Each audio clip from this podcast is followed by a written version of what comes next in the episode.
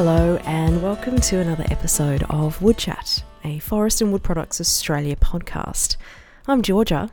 And I'm Sam, and today we're here to talk about a number of interesting and important forestry related projects developed in response to the catastrophic bushfire season of 2019 and 2020. As we are all no doubt acutely aware, the unprecedented bushfires that summer resulted in the destruction of many properties, a devastating impact on our wildlife, and the tragic loss of human life. From an industry perspective, the fires caused extensive damage to Australia's plantation and natural forest resources. Sadly, climate modelling predicts the extent of wildfires will continue to increase in Australia, and as a result, the economic impacts of wildfires are also likely to rise. In the forestry sector, fire poses a significant business risk for plantation companies, wood processors, and manufacturers. During this episode, you'll hear about some of the work that's been taking place to increase the Australian timber industry's preparedness and capacity to minimise the adverse impacts of future fire events in forestry plantations. First up, I spoke to Braden Jenkin, lead author of guidelines that were developed to offer a summary of the collective knowledge of many Australian forest industry members with previous experience in the salvage, storage, and processing of fire damaged timber.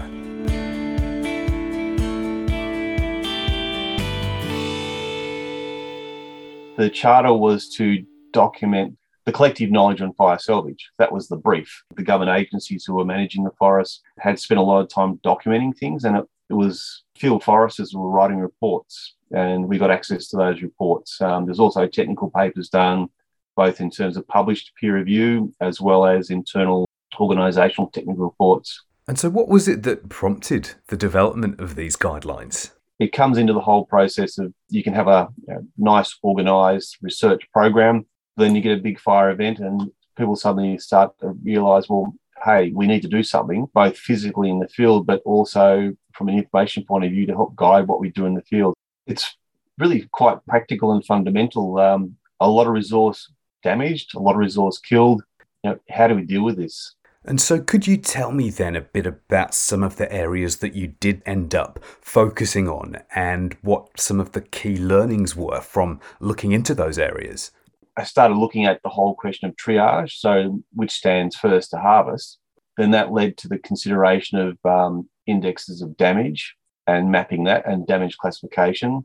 Then I just asked myself what should be a bleeding obvious question how does fire kill a tree? And so I went through the process of going through the publications information to pull together this is how fire kills a tree, and this is how variation in fire doesn't kill a tree or kills a tree in different ways. So then the whole process of storing logs and a lot of people are very focused on let's build, you know, big ponds where we put our logs, let's build big flat pads where we, we stack the logs and put water on them. But what the research shows is that you do have time. And one of the key messages that came out of the whole um, document was you've got somewhere between 18 months and two years before the trees, as you know, useful sources of logs, degrade too much. It's not like you've got two days with the right weather conditions, and it's really beholden to what the seasons do you can be producing good sawn timber out of logs after two years. And the cheapest way to actually undertake the salvage is to not salvage and dump, as in put into a, a storage area and water it. The easiest way and cheapest way is to store on the stump.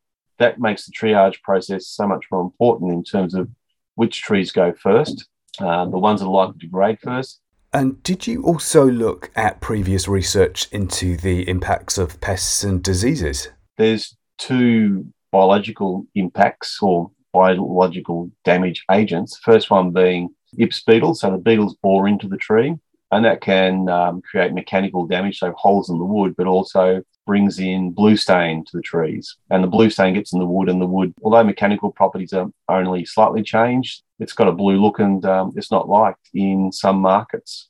That was a perception, but when we sort of scratched the surface and started asking people the blue stain wasn't as big an issue as people had thought, but it certainly was an issue. And the other um, damage agent, there's a couple of diseases that can get in and um, more fungus that can come in and cause the same, uh, similar to the blue stain effects.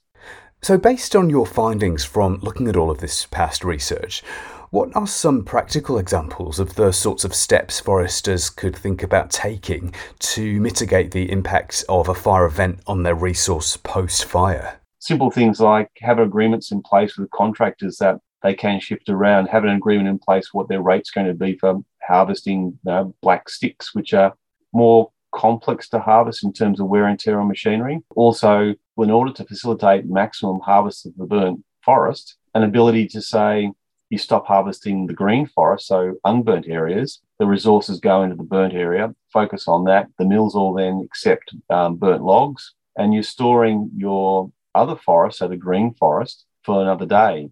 So, what would you say were the key takeaways then from going through this process of looking at past research? there was a huge amount of knowledge we already had. Quite often, knowledge which you have gets lost.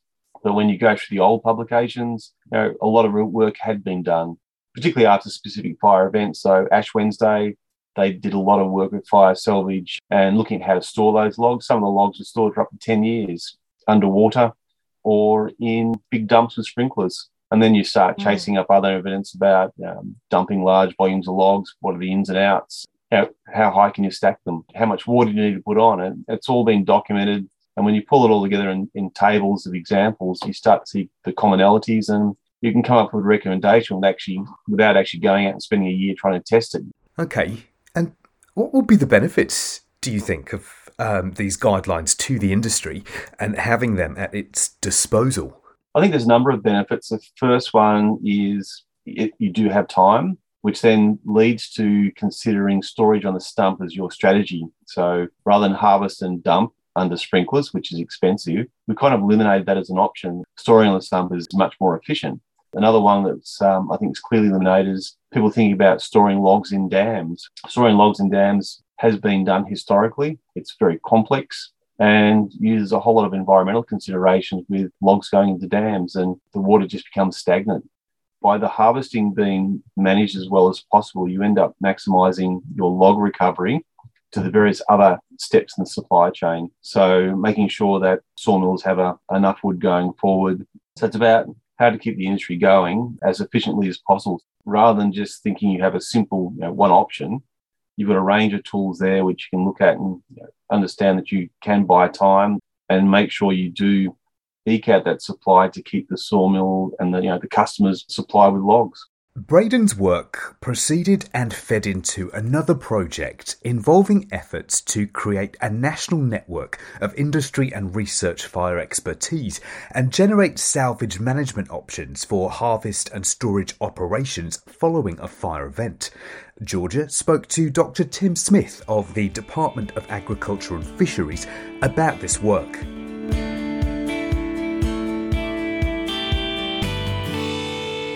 we as an industry needed to have a better uh, handle on how we dealt with post wildfire events. This need for more information was recognised as being an increasing need with climate change and other events, indicating that the risk is probably going to get greater, not less.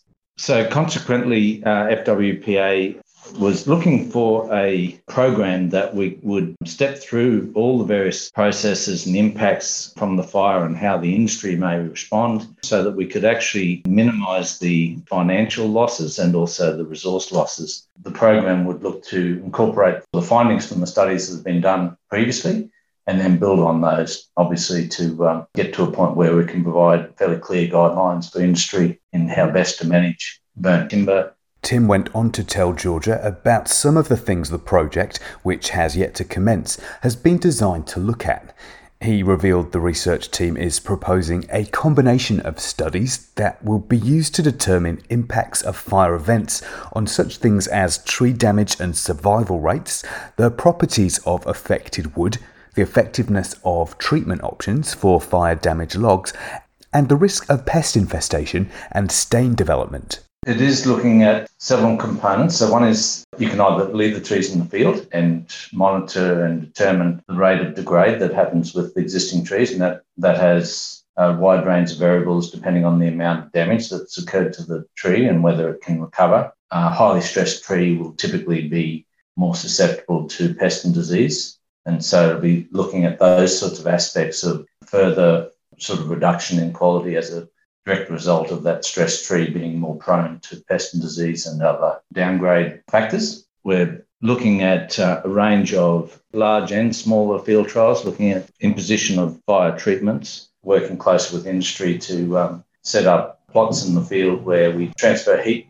to standing trees. And there's a few different methods in that space. So, for example, um, CSIRO have a, um, a large combustion wind tunnel, which um, is very good at simulating a number of the impacts of fire. There's um, scaled up version of heat panels and also very tightly controlled heat panels in laboratories. So we can take a section of log, seal it so that it's as close as possible to a standing tree, and then impose that to very controlled conditions. And then taking uh, samples, running them through research mills to look at the um, cellular level degrade to mm. determine the impact on, on the wood quality itself with the various degrees of um, fire exposure, and then work back from there to see what the um, implications are for either a, a, forest manager or a processor. Whether or not you can recover good timber through various changes in processing, for example, peeling options to remove the um, charred outer exterior of the logs and then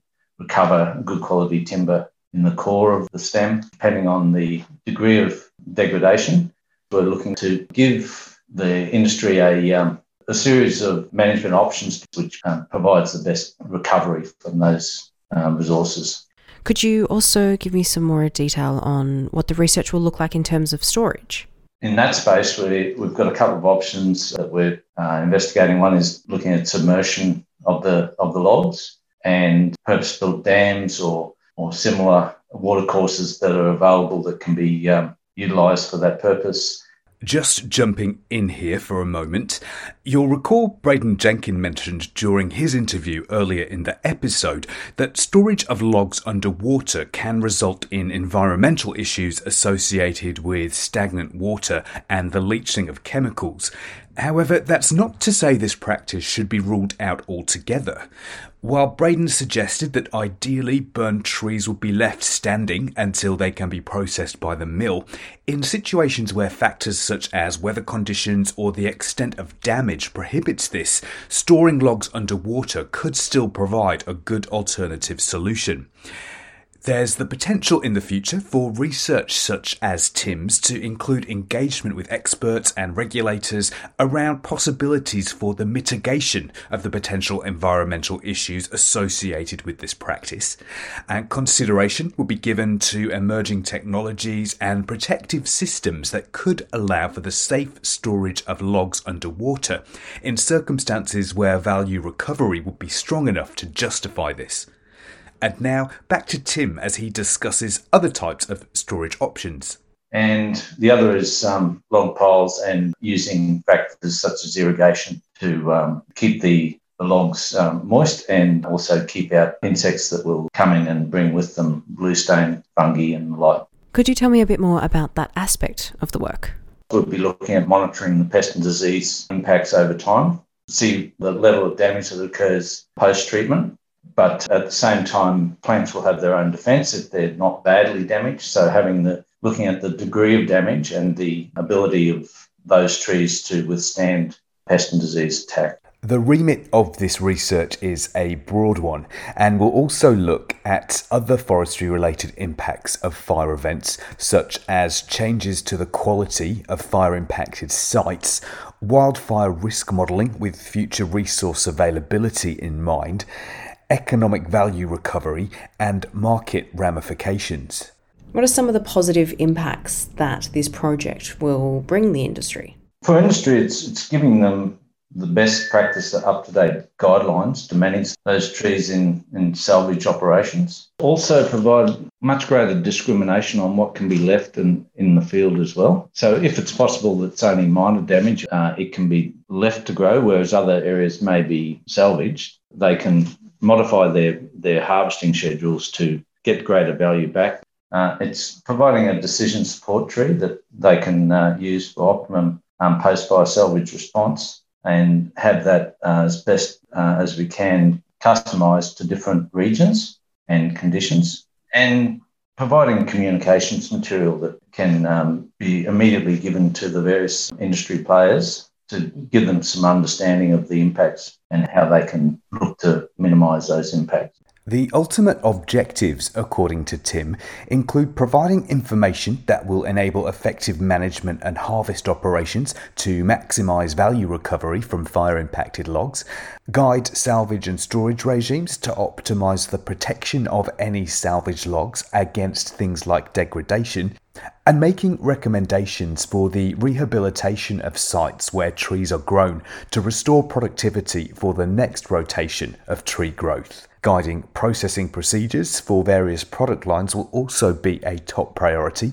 as well as maintaining market access to fire impacted products. What are the next stages of this program?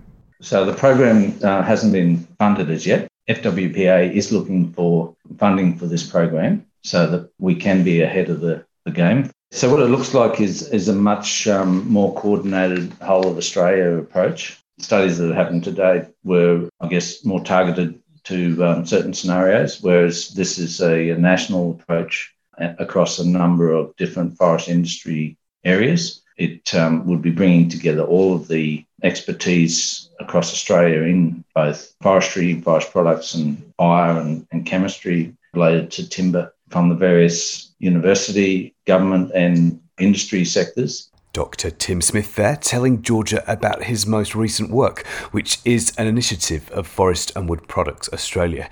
Really interesting stuff. Absolutely.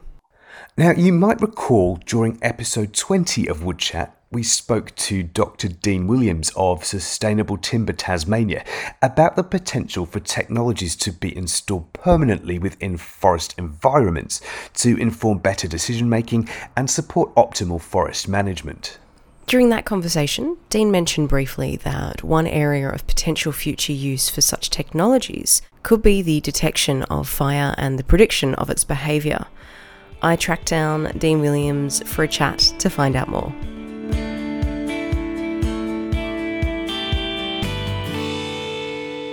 It's really about gaining as much knowledge as you can in terms of the environment that we operate in to help us make informed decisions in a more timely way. How can the Internet of Things through data acquisition, getting that data out of the forest to use that in, in forest management and more specifically to this project is in fire management um, and actually presenting it to the the manager and the decision maker in the most appropriate way so they can make you know the best decisions on that best information available uh, what inspired you specifically to be a part of this work yeah, so it's really grown out of a, a, previous project that we've been working on on monitoring eagles that was sort of like our initial taste in the Internet of Things in, in land management. And then we were looking for other applications for the Internet of Things. We wanted to see could improve the way we do fire management, particularly around planned burnings and fuel reduction burns, to make them more effective, uh, safer, and save time and money. Could you tell me a little bit about the technology and specifically the sensors being used in this project? A tool that we use in both fuel reduction and regeneration burns are what we call fuel moisture sticks. So they're placed out in the areas where we want to burn as an indicator of fuel moisture. The way we get the data from them is that we actually have people go out with little scales and weigh them. So there's it's fairly time consuming to actually mm. uh, get this information. What we're using is a sensor that replaces those sticks that does essentially the same job, but it goes through a, a communications network gets transferred to the cloud where it's available to be um, viewed on your computer screen back in the office. So you can see that there's an opportunity there from the technology to save a considerable amount of time to get the same data. What does the term fuel moisture mean in this context? The fuel moisture um, is really about you know how green or how dry the the you know the leaf litter is on the forest floor. So if it's too green or if it's too wet, then it's not going to burn or it's not going to burn enough um, that you actually remove enough of the fuel. And so there is a sweet spot in the terms of percentage moisture in the fuel that you want to get to so that it burns effectively but doesn't burn too hot. Could you tell me a little bit about the LoRa Data Communication Network and what role it's playing in this research? The LoRa communications that we're using is something that you know employed widely in the, in the internet of things. And so it's sort of like an open source communications network. So it has that flexibility. Um, it's something that you can own yourself. And across the landscape it's basically your network that you can tap into and the way it's facilitated is that you have what we call gateways installed across the landscape. And so the gateways are the devices that collect the radio signals that are coming from the from the sensors and then forwards those onto the cloud. So then once it's in the cloud, then it's accessible, um, you know, on your desktop computer. What are the next stages? We're really trying to validate the new tools, the Internet of Things tools. The current methods have been used for decades. They're accepted, they're integrated, they're trusted. And so it's really shifting the focus from the traditional tools over to the new tools. And so we need to, to do the proper validation to make sure that, you know, there's a there's a basically one for one exchange so that the information you get from the old tools is the same as the information you get from the new tools. The big picture looks great, but we just got to do the groundwork at this stage. It's been really encouraging to hear about some of the ways the industry and research community have responded to the tragic bushfire season of 2019 and 2020 to help ensure we are best prepared to make a strong recovery following any future fire events. And with the impacts of climate change no doubt continuing to be felt in Australia and beyond, these sorts of projects have never been more important. Agreed. Thank you for listening today, and we hope you'll join us next time for more Wood Chat.